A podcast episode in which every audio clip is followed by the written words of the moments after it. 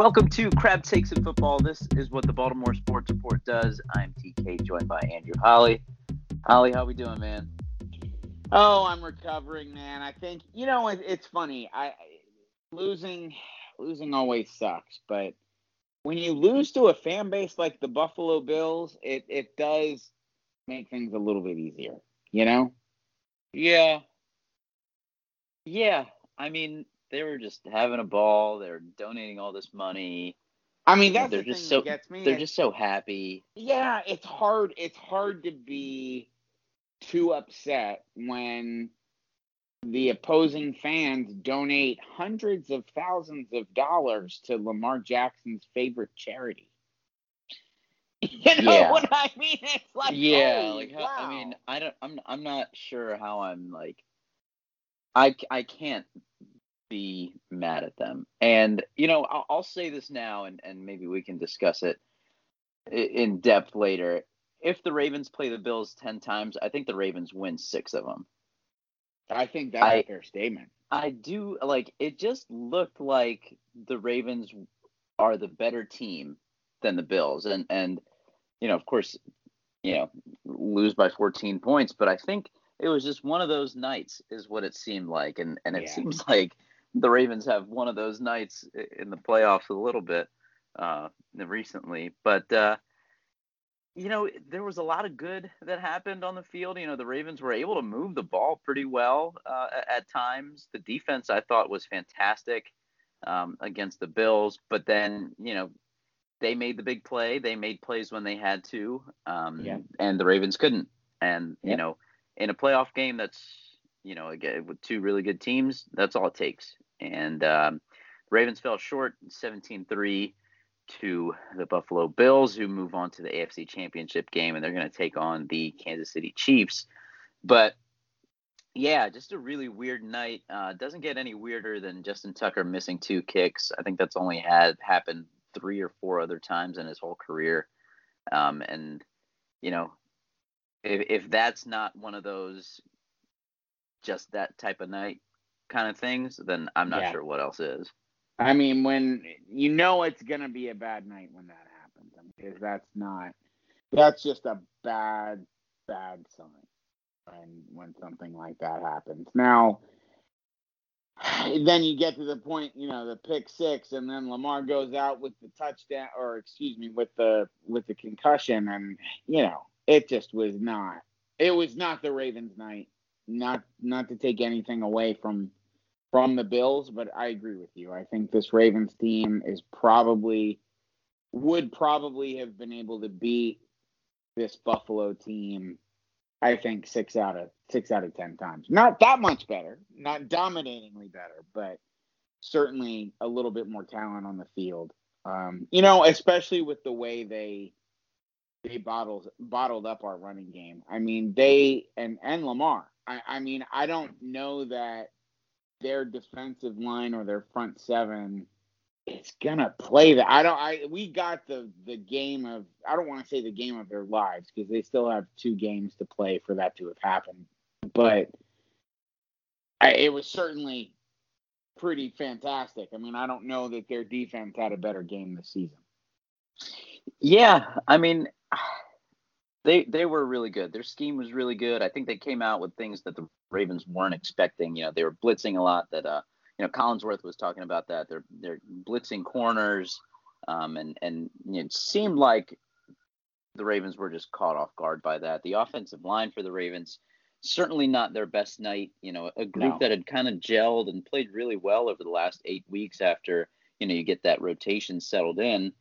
Um, they did not have their best night. Uh, Tyre Phillips, DJ Fluker on the right side did not have their best game. Ben Powers, I think, uh, certainly didn't have his best game. And of course, uh, the center position, which has been an issue, well, the snaps are, are what has been the issue. And, and that led to so many negative plays, so many broken plays uh, that the Ravens offense just couldn't overcome. Yeah, and you know we heard it yesterday in John Harbaugh's end of season press conference. I mean, the offensive line is going to be a major, major point of emphasis this offseason, and I think rightfully so. We saw every reason why uh, in that game against Buffalo. I mean, we need, you know, we said it before the trade deadline. You know, the Ravens have to get a veteran center, someone they can trust. It doesn't have to be the the best center in the league, but they certainly need to get a Matt Birk esque veteran, steady, anchor of the line kind of guy moving forward that, that Lamar can trust and that will be able to, you know, and, let's face it, I, I'll be honest with you, this is not an easy job being the Ravens center because not only are it, you know, all the running calls and everything else, but you know, they're they're snapping in the the pistol, you know, what, 90% of the snaps or whatever it is. So mm-hmm. it's not your typical, oh, I just hand it to the quarterback situation. So you're going to find yourself certainly in more more opportunities to see what we've we've seen happen as far as the bad snaps and everything else.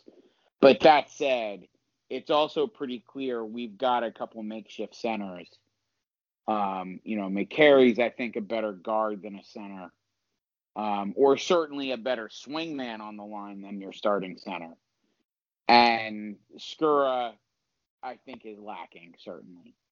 So I think, you know, outside of that tackle position, there could be a lot of movement on the Ravens offensive line in the offseason. Yeah, and and I'm glad you said there could be a lot of movement because it's possible that the solution is already on the roster in Bradley Bozeman. Um, he's a college center who's been playing guard in the NFL due to uh, Skura's presence. You know, he's a guy that could potentially step in here. And then the other point that uh, I just thought of, and and let me know what you think because this might be a hot take, is maybe drafting a center is not the worst thing in the world because in college you see all these shotgun spread out offenses. Yeah. Um, you know, there maybe college centers coming up are just more accustomed, more equipped to you know doing sn- shotgun snaps the whole game. Um, yeah, that's an interesting. That's an interesting idea. Now, oh man, you also look at Trystan Colon Castillo. I mean, I know mm-hmm. we've, we've got this young kid, you know, who obviously we even started at one point this year, so we obviously feel pretty good about him. But I, I really do think we've we've just got to strengthen that position. Yeah, yeah, I got to find some way to do it, and um, yeah, I mean, there's certainly, like you said, several different ways that that could be that could be addressed. And one of the things that's that's interesting, and you know, may, maybe we can just wrap up talking about the game uh, and and just move into looking forward because there's some really big questions that are facing the Ravens as we look forward. But you know, a, a lot of things did go right uh, in in the formula of you know success for the Ravens. You know, they won time of possession by 10 minutes. They held the ball for 35 minutes of the game. Um, they were better than the Bills on third down percentage wise. Um, but it was that turnover, it was the pick six, and it was the unfortunate concussion to Lamar Jackson. And, you know, is mm-hmm. just the way that this and offense let's face. It, we can even, and I'm sorry to interrupt there, but we can probably add the couple crucial drops by J.K. Dobbins later in yeah. the game that uh, quite frankly might have changed some things. I mean, I'm not I'm not trying to say the Ravens would have won the game, but it certainly would have been at least a little bit more intriguing towards the final minutes of the game. Yeah, I, I completely agree. Um, he had two crucial drops. The first one was for a first down uh, early on in the game to to uh, you know continue a drive uh, and and a ridiculous play that Lamar made to escape pressure. Um, and and you know that's just a little discouraging when you know yeah. you make a ridiculous play and you make a good throw, you put it right on the yeah. money, and uh, you know gets dropped, and then your the drive's done. And then the, the other one was late. Um, you know, on that play, I think with the type of player that Dobbins is and his style, he's he to the had house. a chance to score there. He's to the there house. were a couple defenders There's no over question. he area. catches that ball yeah. in stride. He's to the house. Yeah, and and you know that changes everything. Mark Andrews had the opportunity late uh, over the middle, you know, a couple of defenders around him. But again, you know, several th- several yeah. times over the past couple years, we've said if you're an elite tight end, you make that catch. Right? And and you know, I I kind of feel for Andrews because he's in an era in which he's getting compared to Gronk, Travis Kelce and George Kittle. So essentially, two Hall of Famers and one guy that's well on his way to the Hall, Hall of Fame. And he stacks right up there. Let's be real. I mean, he and does. he's a good player for sure. Yeah. But when you see Kelce go up and make that catch, and and you know you, Yeah. to Mark Andrews, Yeah. and you know it, it grazes off his fingers, it's it's it's a tough comparison uh, to is. to make. And uh, Well, you know, but I- let's also be real. You- Kel- Kelce didn't start off as what he is now. I mean, he's not.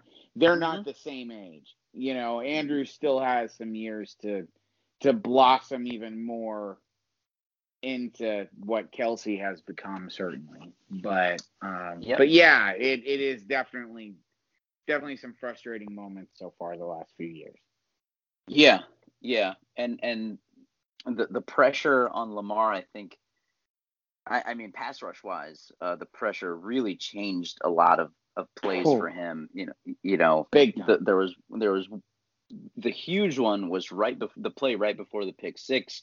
You know, he has Hollywood Brown or, or Marquise Brown wide open uh, over the middle, and I think that would be a touchdown. I, I mean, sure as sure as heck looked like it would be a touchdown if that pass was completed. Um, there was a third down or second down play in which he Lamar got the ball out and you know the pressure it was a little bit short to Mark Andrews and it could have been a long long gain uh, over on the right side. I don't know if you remember that one, but you know missed short. Um, so that that pressure and it brings us back to the offensive line. They didn't have their best game, and of course No. you know the Bills are blitzing and and you know it's tough to pick up blitzes and stuff like that. I I, I get it, but you know it's just got to be better than that. And if you look at the three playoff losses most recently, the common theme has been the offensive line getting beat. You know, Yep. it happened against the Chargers, it happened against the Titans last year, and it happened against the Bills this time. Now, you know, and and we also have to call out the point that while certainly the pressure was the offensive line's fault, Lamar also was holding on the ball way too long. Yeah, You know, there he got. I don't I know why he was Did- gun did shy. some of it to it himself. looked like there were certain points where if he had just gone with the hot short read, we could have at least at least gotten three to four yards. You know, something like that. But he held, holds on to the ball, and we end up losing ten on a sack. You know, it that's got to improve. Now, that said, it may be as I've talked about before, the Ravens don't have any good dump off options anymore. Obviously, we've seen Dobbins doesn't have Ray Rice hands. You know, Right. as much that's as that's the main difference. Yeah. yeah, I mean, as much as we like to compare those two players, and hey, I was just watching some highlights before we recorded of J.K. Dobbins, sort of his end of season highlight, and he's so comparable to Ray Rice, Mhm. except for that point. You know, he just does not have the hands, and that's where you know there's who is the dump off option for Lamar. He doesn't have one because Mark Andrews is our main wide receiver. He needs to be out in the, you know, out He's intermediate, yeah. deep. Yeah, Mhm. I, it, we we can't have him being the dump off, the dump off guy. He just didn't have that option, or at least one that he trusted, and that needs to change. Yeah, yeah, that's a great point. I mean, a, a lot of times last year it was a guy like like uh, Mark Ingram who would be out there, and he he was a great third down back because of his ability to pick up the blitz as well. And and Mm-hmm. that play uh, right before the pick six, you see Tyre Phillips has a shot at the pass rusher, and you see J.K. Dobbins has a shot at the pass rusher, and neither, neither of them get it, get there, and, of course, you know that changes the play. But you know that's an, another thing I think Dobbins can really improve on is his blitz pickup, um, especially when it when it seems to be those clutch situations. Uh, to be solid, to to just have somebody in there that Lamar can trust. And and you know, the more that I think about it, I think that's why they have Justice Hill in on so many third down plays. Is that It's his you know pass blocking. his bot? Yeah, exactly. And you know, It's he may exactly what be, it is. Yeah, yeah, and, and you know, we we kept thinking like, man, why why is he the guy in on third down, and why is he the guy that's you know getting these you know, crucial snaps? And it's it, we saw it's the pla- it's the Yeah. pass blocking. So Yeah. I mean, yeah, and that's a big reason too why we saw him continue to play. Like, Mhm. well, and just as you said, not just not just playing third down, but towards the end of the season when you know Mark Ingram was getting uh, healthy scratches, Mhm. that was a big part of that. Not just his special teams play, but that pass blocking. Yeah, yeah, for sure. I agree. Um, so in general, the pass protection, whether it's offensive line or whether it's the running backs, it's it's got to Yeah. improve. Um, I do want to mention the defense um, for their effort. I, I think they were absolutely fantastic. It was not the traditional approach that our defense usually takes, which is just, you know, blitz everybody uh, every down. But you know, they kind of sat I mean, back. I but don't I question that some though at this point. I know it's look, it's Monday morning quarterbacking. I know in reality the defense only gave up 10 points. But I don't know, man. I I, feel like we should have been rushing the passer more. I mean, we I don't know. I I I I, I, I may be stupid and have you know I'm not I'm not a smarter man than Wink Martindale when it comes to this stuff. So I'm not trying to say that, but I just I don't know. Maybe and maybe I'm just disappointed, quite frankly, in the individual performances of Judon and and and Ngakoue. I mean, I feel like we've got pass rushers between those two, and I'm at the point where I don't want to sign either one. It's like where is our our just natural pass rush? And that really frustrates me. Um, I feel like I feel like they were able to add some pieces this year that should have and, and look, I, I think the defensive line portion of what we've done has been fantastic. It's just still that outside pass rush. And I guess it frustrates me all the more knowing that A, that's expensive. B, we're not going to have a ton of cap room. And we have, obviously, as we've talked about, other holes that are going to be just as or more important to fill than outside pass rusher. Yeah, I mean they tried to address it this year by bringing in Ngakoue, and he didn't have the production um, that was expected, and and that sucks because you know you really try and you know it just doesn't work out. Um, I don't Yeah. know that they're going to sign him. Do you think we? I'd be Ngakoue? surprised if we signed Ngakoue. yeah, I, I agree. I, I think I think it would be a surprise to sign him. Um, out of him, him or Judon, I think they would go after Judon because he's a slightly more versatile player. Um, Because he can, he has the ability to drop into coverage when you need to. You know, he can set the edge a little bit. And um, Harbaugh also Yeah. was singing his praises as well. Um, how much he really does want Judon back. Um, but I don't know, man. I yeah, I don't know. it's it's going to be interesting because, yeah, like we'll, we'll How much the cap a money? Like I love. I, I'm not saying I don't like Judon, but how much money do you give Judon when you only Well, have you so know, much cap room? You know, he's gonna he's gonna command top dollar essentially. Um, but you know that that being said, you, you mentioned that you want the the Ravens. They you wanted a little bit more pressure from them, the natural pass rush, and that's that's definitely true. Um, you know, it, it seemed like they got some pressure sometimes, but it would turn into a Josh Allen rollout, and he would Yeah. complete a pass. And Yeah. you know, they were like what we talked about. They weren't able to contain that pocket. You know, they still allowed him to get outside and make plays on the run, and he's been so good under pressure all year. But you know, overall, you know that Bills offense, that Bills team. I guess there's some defensive touchdowns in there, you know, across the season, but they average over 31 points a game. And Yeah. if your defense gives up 10, and they had No the forced fumble at midfield, yeah. uh, that they just couldn't fall on. And and I really got to link it look into it because it seemed like in the second half of the year there were so many forced fumbles that the Ravens did not come up with.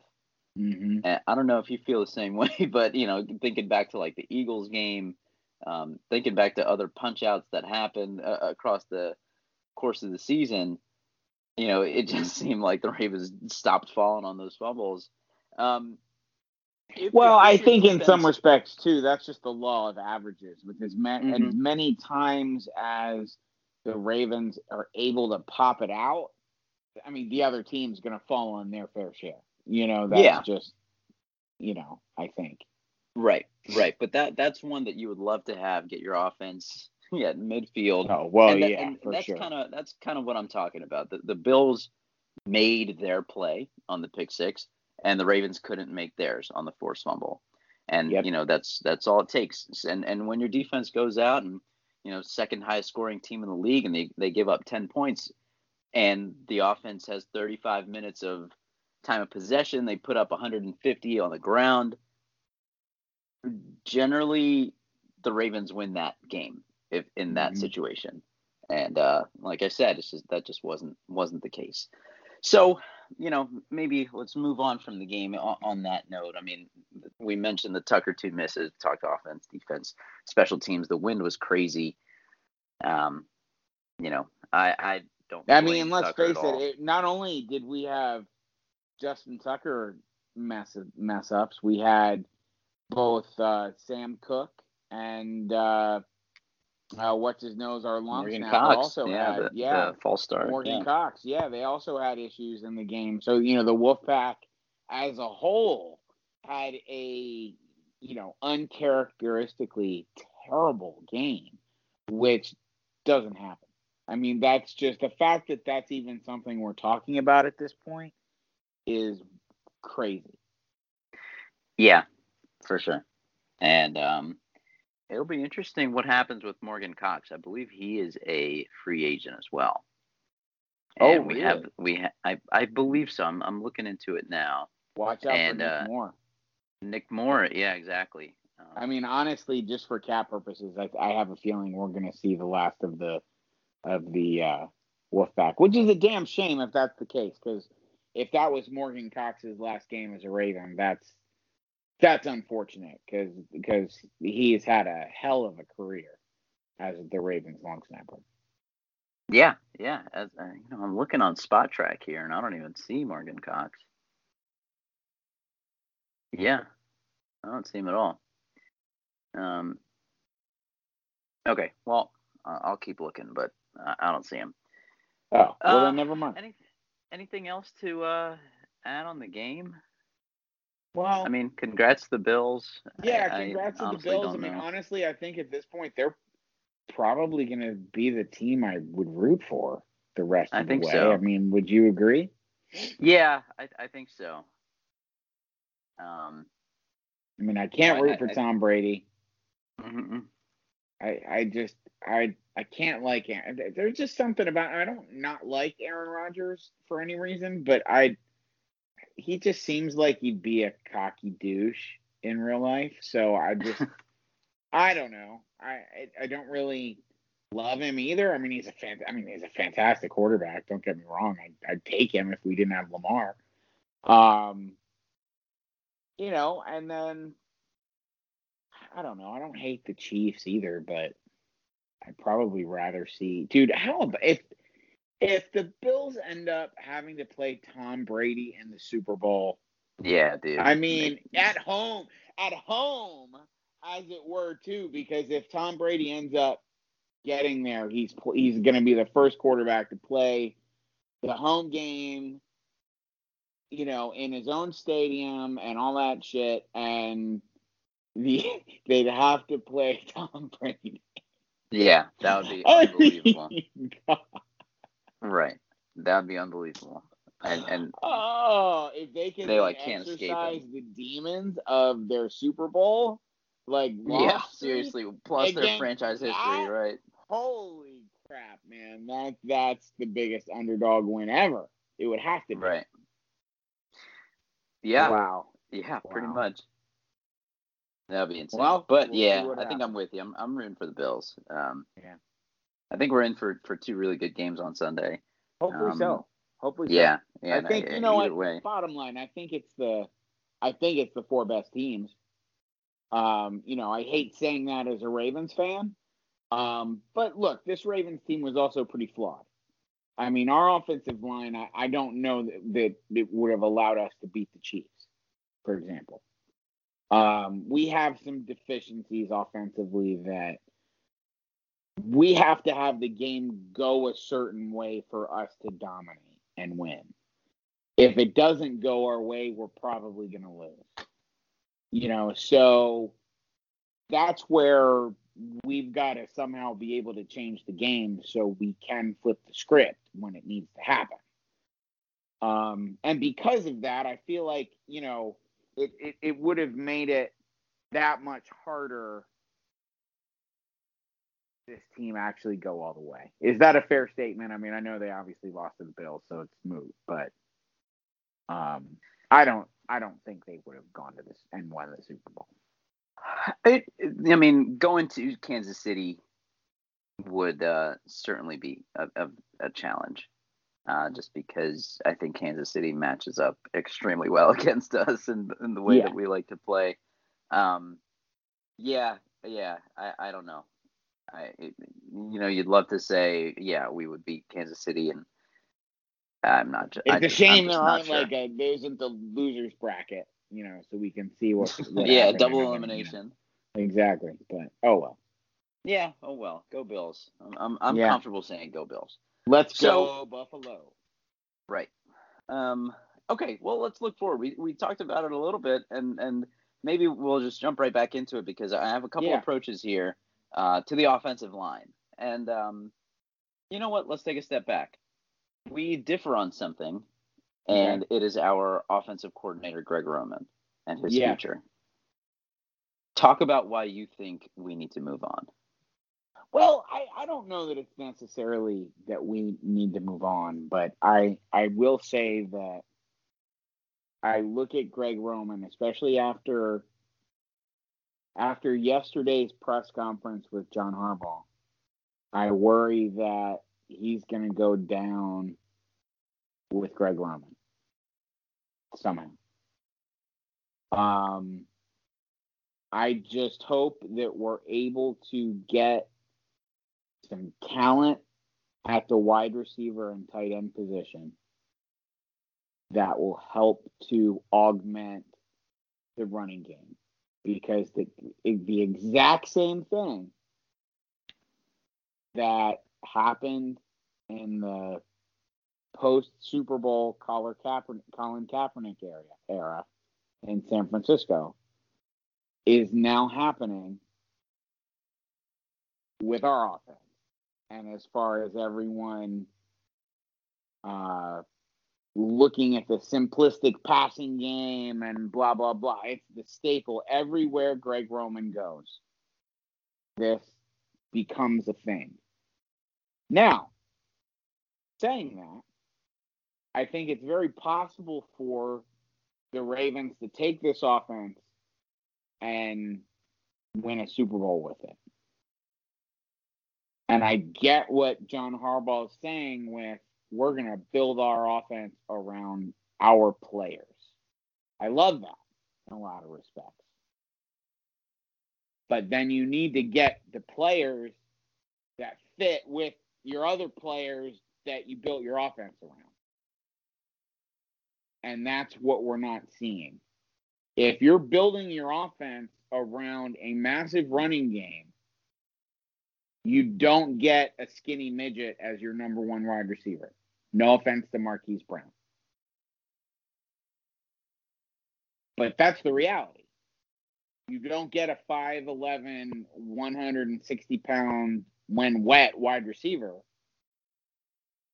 as your number one guy when you have this offense that we have. So that's where I don't understand what we're going to do because Greg Roman, I don't have a lot of confidence that he is going to suddenly figure out how to tweak his offense so not only do we have a little bit of Greg Roman running game, we have some Mike Martz passing game or something like that. Shoot, I'll take the Mike Martz running game for that matter. But regardless, you know, I I don't know, man. I, I I'm hopeful, but for Greg Roman's offense to be successful or as successful as we want it to be, and not for this to be just a continual repeat of the same script every year, you know, having great records but blowing it in the in the playoffs because we can't beat the good teams. Once we get down and we have no passing game and we're completely one dimensional. Well, if that doesn't change in some respect, it's never going to get better.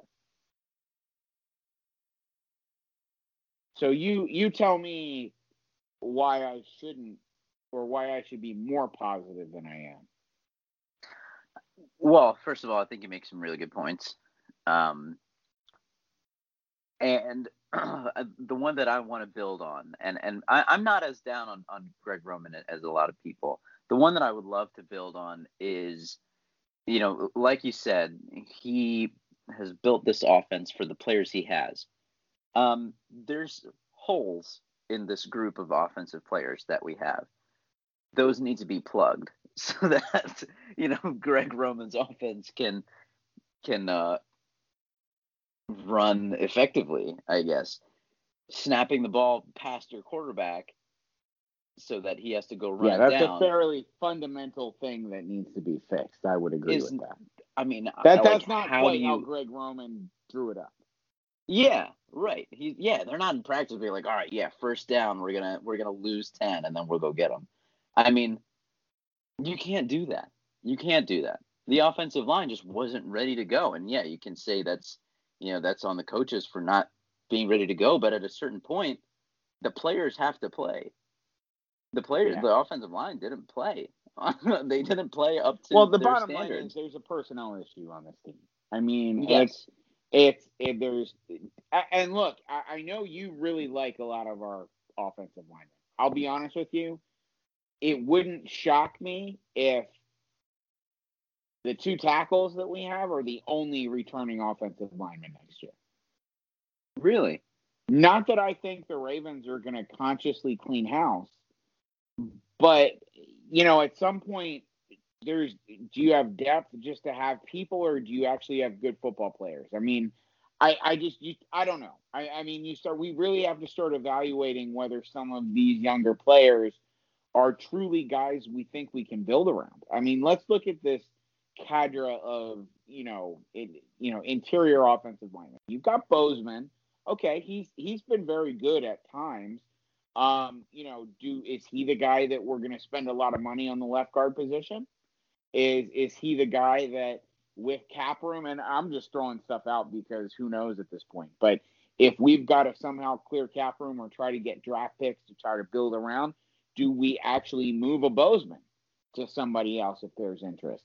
Now, obviously, we need to find a center. There's no question we need a new center. There's nobody on this team. I know you said Bozeman, and that I guess maybe, but to me, he would have already been the center by at this point if the team really thought he was going to be a center, um, or could turn into a Pro Bowl center. Mainly because we've had too much, too many problems at the center position to not have Bozeman get more snaps there if he was really going to be an option potentially for next year. Because I just look at you know look at Phillips, he would have maybe moved to left guard. I mean, there were other options that maybe I don't know if that was really realistic. I think we would have seen a little bit more of that, or at least some hints of that moving forward. And then you look at left or right guard, excuse me. That to me is a complete unknown. I mean, I don't know that I look at Phillips and look at a guy that I'm real excited about on the offensive line. I don't think he's bad, mind you, and I know he was somewhat playing out of position at right tackle at the end of the year. But I'm also looking at a guy and I wonder if he's a China doll or not. And, you know, is this a guy that, you know, is going to be able to hold up to the rigors of the NFL at this point? And I know that's very small sample size and, and not a fair assessment of the player, but – at this point, I've got to wonder if he can't even make it through a game. What are we doing playing him, first off? But that whole situation was just strange to me. So I'm a bit down on Tyre Phillips. Fluker, he's gone. You know he's not. Yeah, he's back. out. Yeah. You know, Powers, I I don't know, man. I, I and I know it's again, it's you know, you don't want to get too high on a player, you don't want to get too low on a player, but you know, he did not have a good game against the Bills, and I'm I'm really not ready to give him that position yet. So I it wouldn't shock me if the Ravens found, you know, a veteran center and you know some other moves ended up happening that some different guards were in place. I I know that that's wild and maybe a little a little unlikely, but I also wouldn't be shocked by it either. Yeah, so I think I'm a little bit higher on Powers than you are. I thought, you know, he yeah, obviously he did struggle um, against the Bills, but you know, he did seem to shore up that right guard position a little bit in the second half of the year once that once um, Ronnie Stanley went down and, and Sure. shuffling had to. So and, I, I and, think know, he if held he it down starts pretty playing next to Orlando Brown next year, and it's I mean, Things look, change. I- yeah, absolutely. Yeah, for sure. And you know, it all depends on Ronnie Stanley's health and and is he how ready to go is he? Um, and it seems like he'll be ready to go for training camp, so that hopefully is not a concern. But I think Powers next to Orlando Brown Jr. is a much different combination than Powers next to Fluker or Tyre Phillips. And it, it was a really tough spot for Tyre Phillips to come into. You know, he, he was, Sure. you know, he's he played left tackle. He's practiced at left guard. He played right guard. He had to move over to right tackle. You know, rotating with Fluker, and he's doing all this in a COVID training camp. I mean, yeah, that's a really tough spot to come into. Yeah. While I'm not thrilled with the way he played, you know, give him another year, give him, you know, a, a little fair, bit of development opportunity. Absolutely. Maybe he's not a starting offensive lineman, and and you know, I'm I'm not taking that off the table because he might not be, but is he in position to be that swing tackle, that backup tackle, in if if necessary? And maybe that's his ceiling, but give him a chance to to uh Yeah. you know have a normal Well, off and- season, and well, you know, you that might not happen this year either. here. Yeah, you also bring up a good point with Phillips in the sense that, you know, he he's more used to the left side. They think he's a guard anyway in the NFL.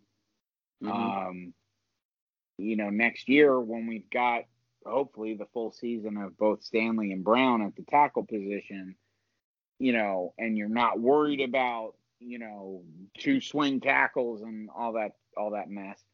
What if he settled in settles in at left guard? So that's another area Right. where I'm talking That's about another where, possibility. You know, hey, he could be the guy that ends up at left guard if, and I don't even know if it's even realistic to trade Bozeman or if any of it would even be worth it for picks or what have you. But, but just my point of, you know, however we need to reconfigure things the best way. Because I think, you know, you made a point about the swing tackle. I really don't think we want, I think if anything, Tyre Phillips at least proved that we need to just probably try to make him a guard um, and and stick him there and and leave him at guard and find another swing tackle. I think that's definitely going to be something we need to find. I don't know if it necessarily needs to be a veteran guy, you know, as long as we can get a, a decent young tackle um, that we can at least trust that can play both sides. Uh, well, at least one side, because obviously Orlando Brown's the greatest tackle in the world and can play either and be a Pro Bowler. Um, but uh, you know, I don't know. I'm sorry, I keep interrupting you. No, that's all right. It's it's it's a really interesting discussion because there are some possibilities early in the draft if you want to go that route. Um, I think there are a few free agents if you want to pay, and that's the that's the place you want to spend your money. Um, so it's it's certainly possible. You you do have uh, Bozeman and and uh, Trystan Colon Castillo on the roster. You know, do you give them one of the shot? Give give one of them the shot to win it, and you know, a- attack the guard position, and, and instead of looking at center. So there's a lot of different ways to go about it. Um, I would be really interested in looking at Alex Leatherwood, um, depending on where he you know, Tell me about him. I'm not, I haven't draft. done my draft. I haven't done my draft work yet. So what's his So uh, is- what's his story? He's an offensive lineman at Alabama, and he's a beast. He's extremely good. I think where I've seen him the most in like early mock drafts is late first round, and he's a guy that's athletic enough to play tackle, but you know maybe he's the guy you stick at guard for a little bit, and then if OBJ walks in free agency, well then you already have your next tackle on your roster. And you know that's something that the Ravens need to prepare for Yeah, because that is inevitable. You know, depending on what the salary cap situation is going to be, it is it is a non-zero chance that OBJ is not on this team in, in a little bit. So having that next tackle. Well, I guess we shouldn't say that because look, crazier things have certainly happened. Sure. I don't think you're going to have though both a Ronnie Stanley and an Orlando Brown both on this team because at some point Brown will be a left tackle for someone, whether it's whether it's us or whether it's another team. I think that's inevitable for sure. Right. So, you know, do you go get that that next guy now and and stick Yeah. him at guard and and you know, you have a, a tackle playing guard and you know, a guy that's still athletic enough to play tackle playing guard, you know, that that certainly has its advantages. Um, there are guys uh, that you can draft early on uh, from Ohio State. There's a guy guard named uh, Wyatt Davis who plays right guard. So then maybe you move Powers back over to his natural spot of left guard and let him play there. Uh, Wyatt Davis is a beast. Um, you know, you have Creed Humphrey from Oklahoma, who's another guy that can play center or guard. Uh, you have Landon Dickerson from Alabama, who, you know, was hurt uh, late in the season. He didn't get to play in the national championship game, but extremely highly regarded as a player and uh, for his leadership skills. So maybe that's a guy that you can take advantage of of getting a little bit er- later on because of that injury. So the draft certainly has extremely high quality players available there. Um, and considering the cap situation, I would think that's the way that that the front office goes, and they they try to address the offensive line early in the draft, and you know be able to spend some of the free agent dollars elsewhere, maybe at the edge or or on a wide receiver or something like that. Yeah, you know, I it, that that's an interesting point. You know, I I think if we spend any money on the offensive line in free agency, I think it will be at the center position. I think because, like you said, it certainly sounds like there's a lot of potential interior guard options um, in the draft, and and certainly we have already have our internal guard options. So if we were to throw some draft picks in the mix and all that kind of thing, and all that, it would seem to me that would be within the guards and swing positions, and then we'd need to find, you know, that steady presence veteran at the center position. Now, as far as some of the other, you know, draft, you know, as a high level, asking for our listeners that that haven't done their draft homework yet, like like I haven't. So, what other position groups are they starting to say are are the the the big position groups in this draft. Like like for example, how are the receivers this draft considering how amazing last year was? And It- it's and another- didn't- it's and we obviously didn't take advantage of it.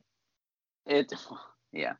Uh, it's another really good receiver draft. Maybe not as ridiculously deep uh, this year, but certainly the top is really good. Um, guys like DeVonta Smith and Jaylen Waddle and But how Um, about guys we would get towards the end of the first round? Are there still high level guys at that point? You know, Yeah, there's yeah, Justin there's- Jefferson's not that he even lasted that long, but you know I well, mean. yeah, he, he didn't. There's actually another guy from LSU who actually ended up uh, opting out in the middle of the year. His name's Terrace Marshall Jr. He's a, a tall guy, not like AJ Brown, DK Metcalf kind of body, but he's he's got a big frame with, in which he'll he'll be able to add some strength. And he is he's a beast. He can fly. He can run all the routes that you want. Um, you know, he's an intriguing option, uh, but I think he might be gone a little bit early. Uh, Rashod Bateman from Minnesota is another guy to keep an eye on. Um, and there's a guy from USC, and I, I'm blanking on his name right now. Amon-Ra St. Brown. I, I want you to watch some Mm, some okay. stuff from him. You He's think not I'm gonna fall in love? I think so. You know, he's he's got a really interesting play style, and and you know, I'll, I'll let you I'll let you watch and see what you think. But he's not the biggest. He's six one, uh, right around two hundred pounds. Uh, but uh, you know, he can really play, and um, so that's another guy that I would be interested in. Maybe not in the first round. Uh, maybe depends on how uh, that first round goes. But you know, it, there are opportunities um, to, to bring in a lot of offensive talent. There are a ton, a ton of small, fast, shifty receivers. Um, and the one that is coming to mind, and I want to make sure I say his name right, is Kadarius Toney from Florida, and uh, he is. Man, I'm trying to think of like a, a, a comp. He doesn't have the most ridiculous top end speed. So he's like he's like six foot, 193. So again, not huge, but not small. Um, but he is a devastating footwork guy. I mean, he, some of the routes that he runs are are awesome to watch, and he just he creates so much separation, and he's gonna be like an end of the first round, early second round guy, I think. So that's a guy to keep an eye on as well. So overall, I think there's a lot of options. The other thing that's good for the Ravens is that it's going to be a, a top heavy quarterback draft between Trevor Lawrence, um, Will, Zach Wilson, uh, Justin Fields, uh, Mac, um, Mac Jones from Alabama. You know, there's going to be teams ahead of the Ravens that take take quarterbacks, and that's going to work in our favor because it pushes everybody else down. So there's going to be a ton of ton of talent uh, at 27 or wherever the Ravens pick at the at the end of that first round. That's good to know, man. Let, let's let's move on now. uh, After uh, you know talking about the draft a bit, let's move on to to maybe some veterans we might be interested in, whether that be free agents, maybe potential cuts or trades. You know, I was just trying to think. I was trying to come up with okay, so so in my in my opinion, as much as sure a player like Allen Robinson, who a lot of people have talked about, is you know he, he's likely the best free agent out there, unless there's a an unexpected you know salary cap cut that ends up happening. You know, Allen Robinson is looked at as the the top free agent wide receiver. In my opinion, he's not the guy that I want to splash a ton of money on. You know, I think I think our best moves are are either a guy that's not that we don't know about yet, you know, that that guy that gets cut, or probably making a trade. And looking through at guys that maybe could be out there. And this is totally me making stuff up. There's no actual rumor here. But just the fact that he could be available due to cap issues, Michael Thomas.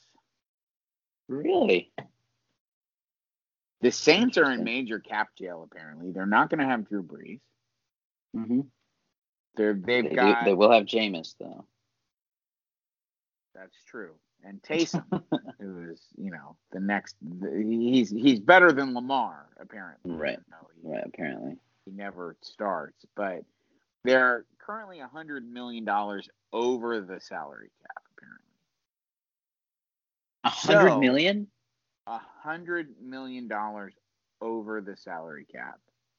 oh So God. you okay. can imagine that now Drew Brees will certainly help with that, not having to pay him anymore. But there's probably some moves that are going to be made. Now that's the crazy thing. I mean, we talked about how our cap isn't going to be good. A lot of other teams who were not expecting to have cap problems this year have them because the cap isn't as high as it's going to be because of COVID and everything else. So I'm sure there are teams that we're overlooking. I mean, I just happened to grabbed the Saints because I was like, oh, what's his situation? As as we were talking, and it's even you know they're even talking about how they might end up trading Michael Thomas. Now, granted, he has a crazy big contract, and that would have to all be worked out, so he'd work under our cap.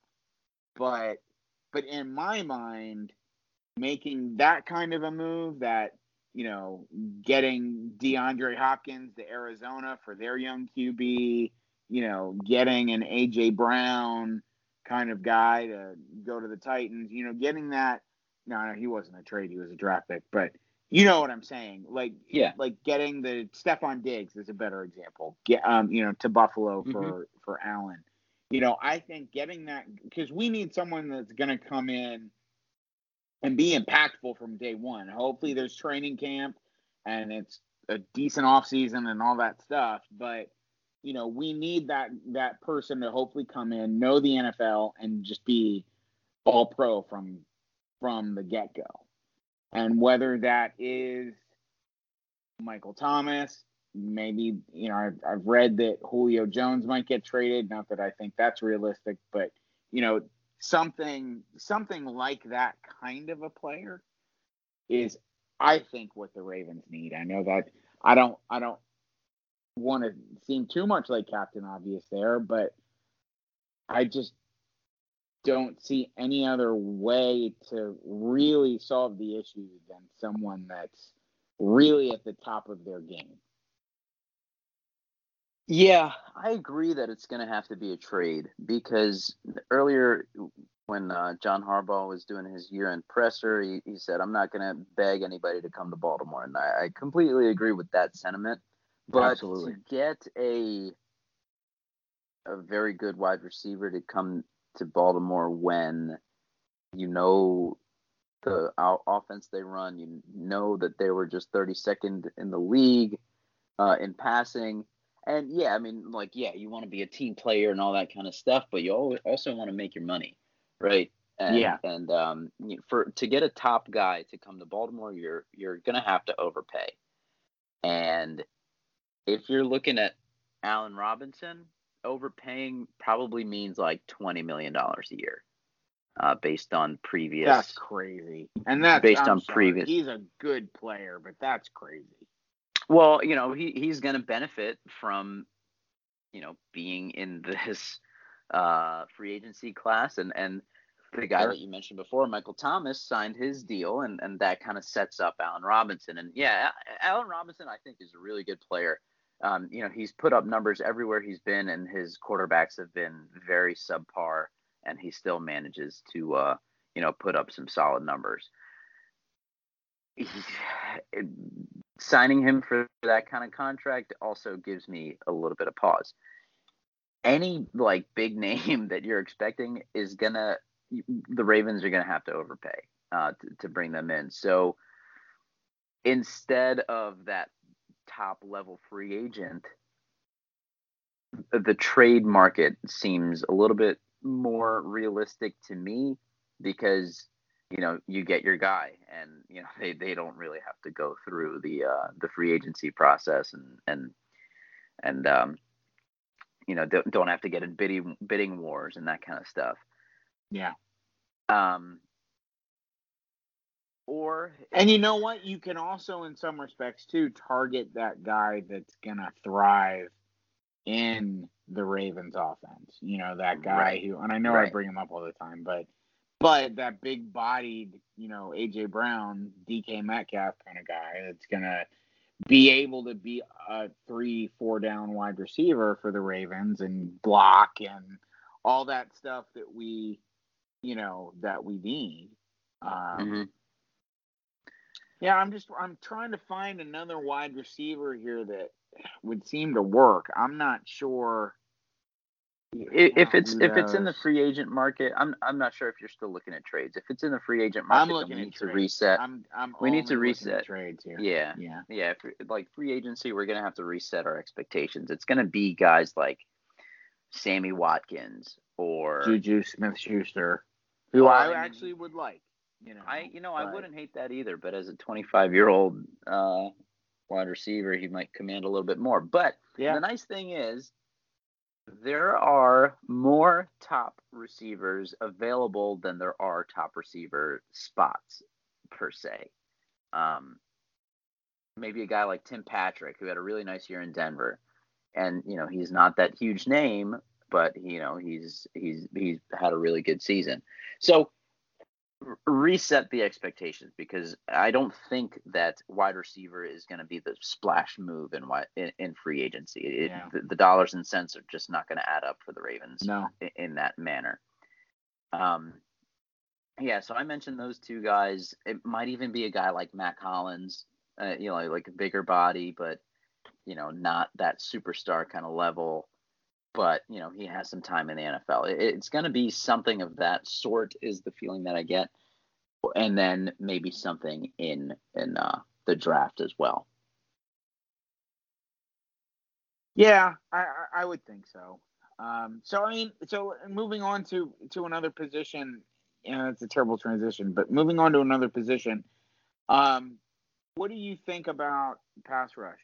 Because I mean, that's really the other area, and we talked about it a little bit you know, I certainly don't think I I wouldn't sign any of our outside pass rushers uh, to crazy money because I feel like we're going to need to allocate those dollars elsewhere. Not that I don't like them as players, I just think you've got to probably look elsewhere for that money, but that leaves us without any pass rush. So, um, with that in mind, um, what what is your plan there? I mean, I would, I can, I can talk about. I mean, I, I don't know what I would do. I mean, I guess, I actually, you know, we texted the other day. I wouldn't mind a, a veteran pass rusher like a J.J. Watt. Now, I don't know how we fit him under the cap necessarily, and I don't, I don't look at him as the savior and the oh, he's our. If you get him, then that's all you need. That's not what I mean. But I think if you get a guy like that who maybe is a little bit more dynamic with the natural pass rush and you get him in the right rotation, he could add a lot more to that defense than I think even a guy like Ngakoue or, or Judon was giving us.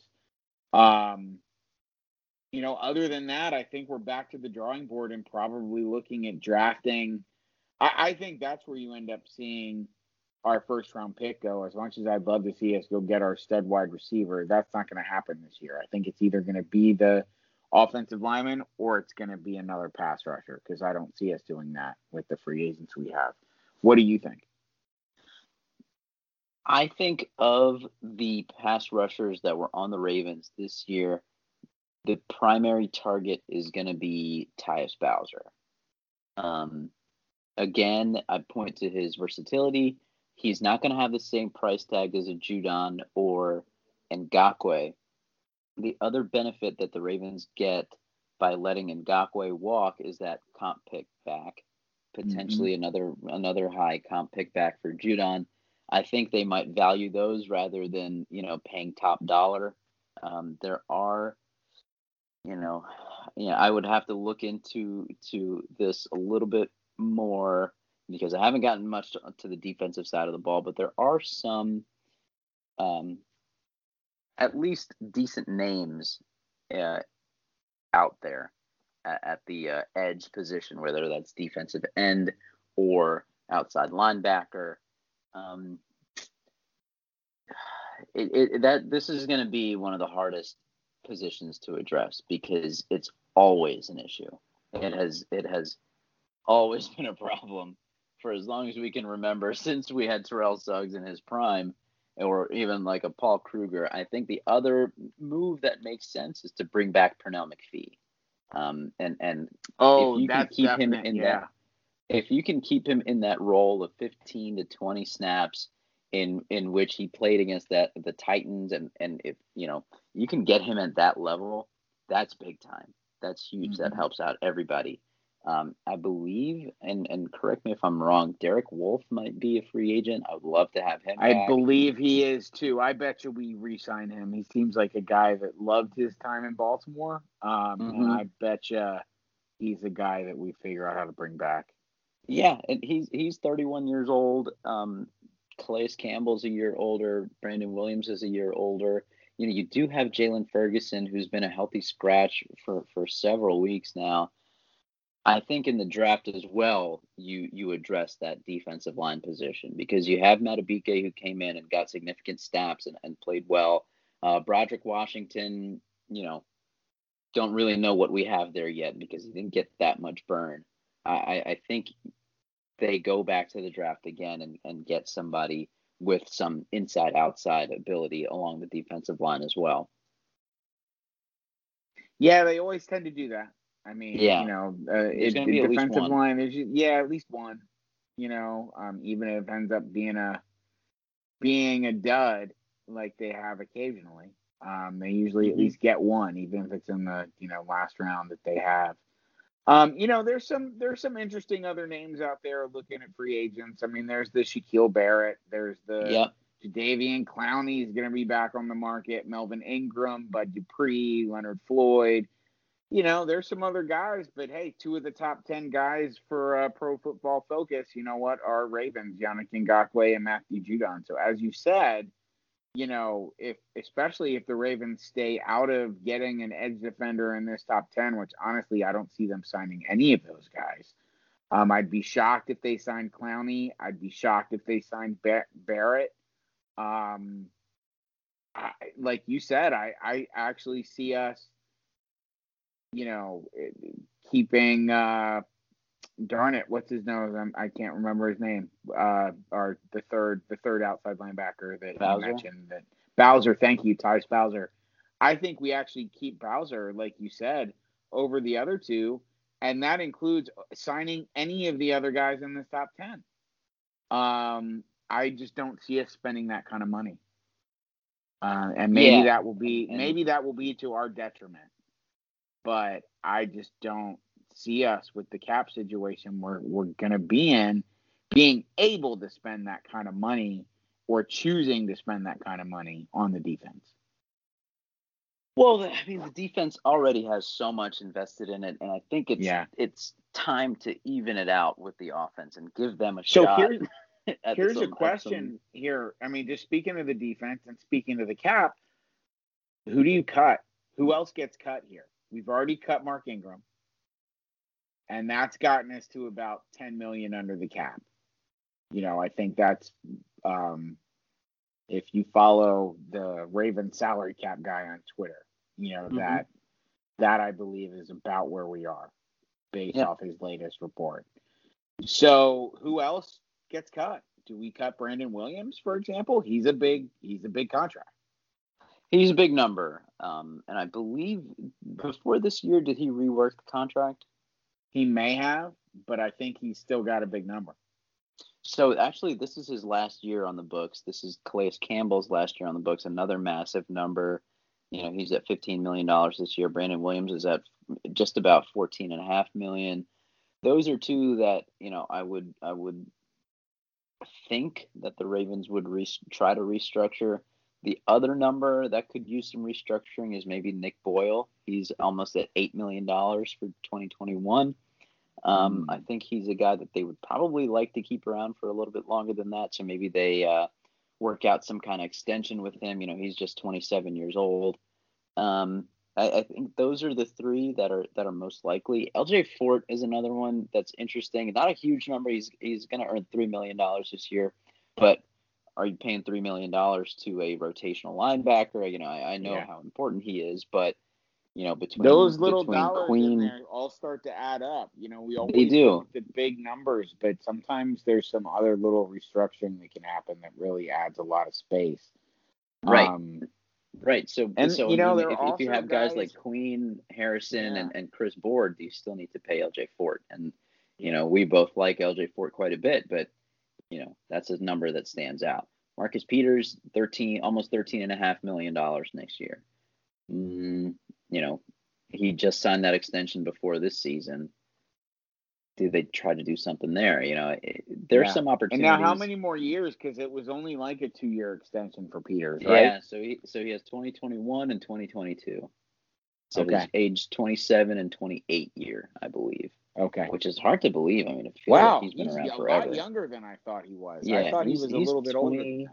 Oh, I'm sorry, he's 28 now. So this is 29 and year 30 year. Sorry. Okay. Um, Well, you know what? And I'll tell you what, John almost $6 Harbaugh million seems to really like Peters a lot. Um, Yeah. I don't see us. I don't see us cutting him. I mean, I would see. I could see us somehow restructuring somehow, or maybe extending him somehow another year. Um, obviously, Yeah. we just re-signed Humphrey. I mean, there really aren't. I mean, right? There like there really aren't a lot of choices. You're like, oh well, we can cut this guy. You know, there Yeah, there have been one- that eh, you know in years past, but I don't think there's that guy right now. Tavon Young, his number $6 million next year. I, you know, it- all of all of this take with a grain of salt because I'm not looking at the dead cap numbers and how much Yeah, would stay yeah. on the salary cap in the future. Um, because I, I don't know exactly what impact that would have. yeah, like Young, what what who would be your Brandon number Williams four make, corner? for example? What would uh what would Brandon Williams make next year? Because it's like it's like just about 14 and a half. Okay, and I think about. according. I think according to that to the to the gentleman on Twitter, it's like uh, it was like six point five or something like that of dead money. Six point nine. Yep. Yeah, so we'd really only get about seven million dollars of savings, you know, give or take. Um, Which, like you So said, adds up. But Yeah. you know, Oh, it It- it- definitely. I mean, every little bit helps, and that's still a nice chunk. I mean, that's that's potentially two players, you know, Mhm. that you could sign with that kind of money, either with just a first year low cap charge or what have you, you know, a couple couple small one year deals. But um, yeah, it's it's uh, it's not as easy this year, I think, as it was others. I mean, Tavon's another one you know, Mhm. who I think he's he's an obvious cut. Uh, but outside of Mark Ingram, you know, I'm not sure there was anyone else really that you can look at and go, you know, he's or RG three. It's almost like we've already done our business, you know, having cut both uh, Mark Ingram and RG three already. yeah, the the last one that's really annoying. and I'll, I'll see if you can guess it. A guy didn't even play on the team this year. Has a huge Hmm. cap number for next year. Is it a uh, who who didn't somebody that didn't play because of COVID? No, I well, eh, I'll just tell you, it's Earl Thomas. Oh, He has a, he he has that he still has that weird deal going on Yeah. with you know if he's has that grievance or he- however that Yeah. works out. Right now, right now as it stands, he has a ten million dollar dead payroll on the 2021 cap, and that stinks. I think that's going to happen regardless. I don't think we have any choice because he didn't. He didn't ended up. I don't think he ended up actually filing the grievance Yeah, right. So like up until so this point. So I think it is what it is. So the cap. So what the real issue, if he had filed a grievance, I think would have been our cap charge this year. So I think next year we were screwed either way, regardless of what happened with the with the uh, grievance. Am I right about that? I think that I think so. Situation. I think so. I, I was, you know, I kind of forgot about him, and, and it struck me. No, but that's still Yeah. sucks. That's a crappy. That's a crappy cap number to have there. But is it just Yeah. is it done after next year? Yep. Yep. Okay, at least there's that. At least there's Yeah. that. So after 2021, there's zero dead money on the books, which is nice. Yeah, Um, that'll be nice. That could change with uh, a couple extensions or signing bonus conversions, whatever kind of restructuring they do uh, to have some cap savings this year, which always seems to happen, and it seems like it'll happen with a few guys. Um, but it, well, will we'll see be what happens with. Lamar. I mean, they've already talking about. I mean, he's going to get his extension this year. It certainly sounds like.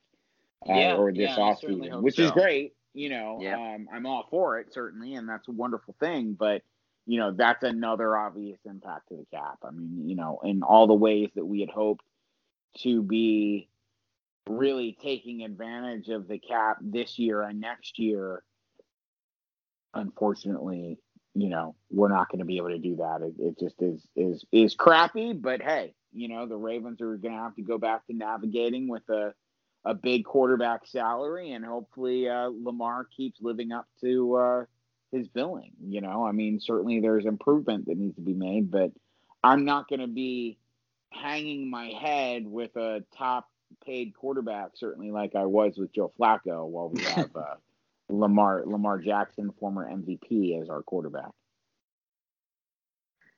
Yeah, I, I am looking forward to that extension too. That that'll be a that'll be a good day in Baltimore when that happens. Yeah. Um. All right. Well, you know we've gone on for for an over an hour here, and we've we've covered a lot, and you know we, we want to cover continue to have some coverage. Um, as the off season progresses, you know, we'll continue to do some some position group reviews. We'll talk about the draft. We'll talk about free agency as that starts up. Um, yeah, I mean, disappointing end to the season. Uh, I think we both kind of know that you know it would have been a tough road to the Super Bowl, even if the Ravens did win in Buffalo. But you know, it was a fun year. It was a very very strange year. Um, but again, crab takes in football. It was a pleasure doing with this with you, Holly. Our, our third absolutely, season. sir. Yeah, our third Looking season. forward to many more. Looking forward to Yeah. many more. This is this has truly become one of the highlights of my week recording this podcast with you, and I hope everybody out there uh, that that you know are are dedicated listeners like your your wife who likes to listen to us while she falls asleep. You know, I I I've got to say. You know, dulcet you to tones. everyone out there, and and you know, I we appreciate the support, and it's it's just been a lot of fun. Yeah, man, I, I have a great time doing this too. So appreciate you uh, joining me again this season, and um, you know maybe season four is the year we get to celebrate it all. Hopefully Um, so, man. Hopefully so. But hey, you know what? As, as you were saying, we're gonna have some off-season stuff periodically, as we always do. But talking about the draft and free agency and everything else. So, you know, anytime there's big Ravens news throughout the off-season, you should certainly find find the pod. It'll be coming soon enough. Yep, absolutely. On that note, you want to sign us off? Well, everybody, it's been a, a, a weird 2020. I'm glad it's 2021. 2021 for a myriad of reasons. And uh, let's just hope 2021 continues to hope hopefully get better. And uh, you know, this time next year we're going to be still in the playoffs and uh, going for that 2022 Super Bowl. So everybody, thanks again for a great season of Crab Takes in football. And go Ravens. Go Ravens.